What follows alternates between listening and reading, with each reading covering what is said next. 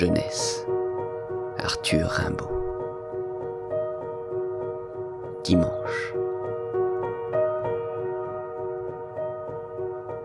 Les calculs de côté, l'inévitable descente du ciel, la visite des souvenirs et la séance des rythmes occupent la demeure, la tête et le monde de l'esprit.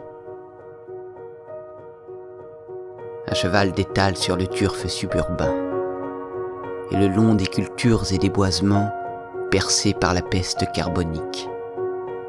Une misérable femme de drame, quelque part dans le monde, soupire après des abandons improbables. Les desperados languissent après l'orage, l'ivresse et les blessures. De petits enfants étouffent des malédictions le long des rivières. Reprenons l'étude au bruit de l'œuvre dévorante qui se rassemble et remonte dans les masses. Sonnet. Homme de constitution ordinaire, la chair n'était-elle pas un fruit pendu dans le verger?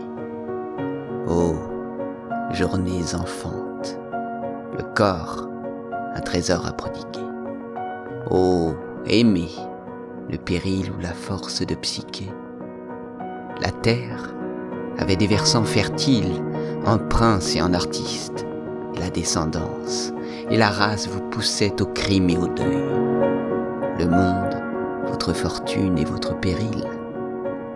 Mais à présent, ce labeur comblé, toi, tes calculs, toi, tes impatiences, ne sont plus que votre danse et votre voix, non fixée et point forcée, quoique d'un double événement d'invention et de succès, une saison, en l'humanité fraternelle et discrète par l'univers, sans image.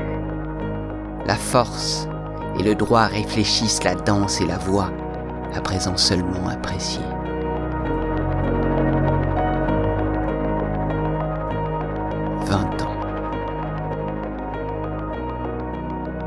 Voix instructives exilées.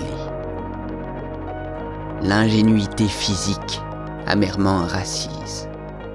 Adagio. Ah, l'égoïsme infini de l'adolescence, l'optimisme studieux que le monde était plein de fleurs cet été. Les airs et les formes mourants, un cœur pour calmer l'impuissance et l'absence, cœur de verre, de mélodie nocturne. En effet, les nerfs vont vite chasser. Tu en es encore à la tentation d'Antoine, les bas du zèle écourté, les tics d'orgueil puéril, l'affaissement et l'effroi. Mais tu te mettras à ce travail.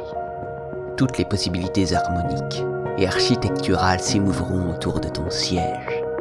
Les êtres parfaits, imprévus, s'offriront à tes expériences.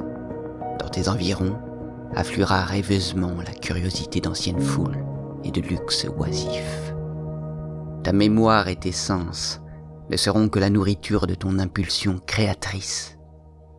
Quant au monde, quand tu sortiras, que sera-t-il devenu? En tout cas, rien des apparences actuelles.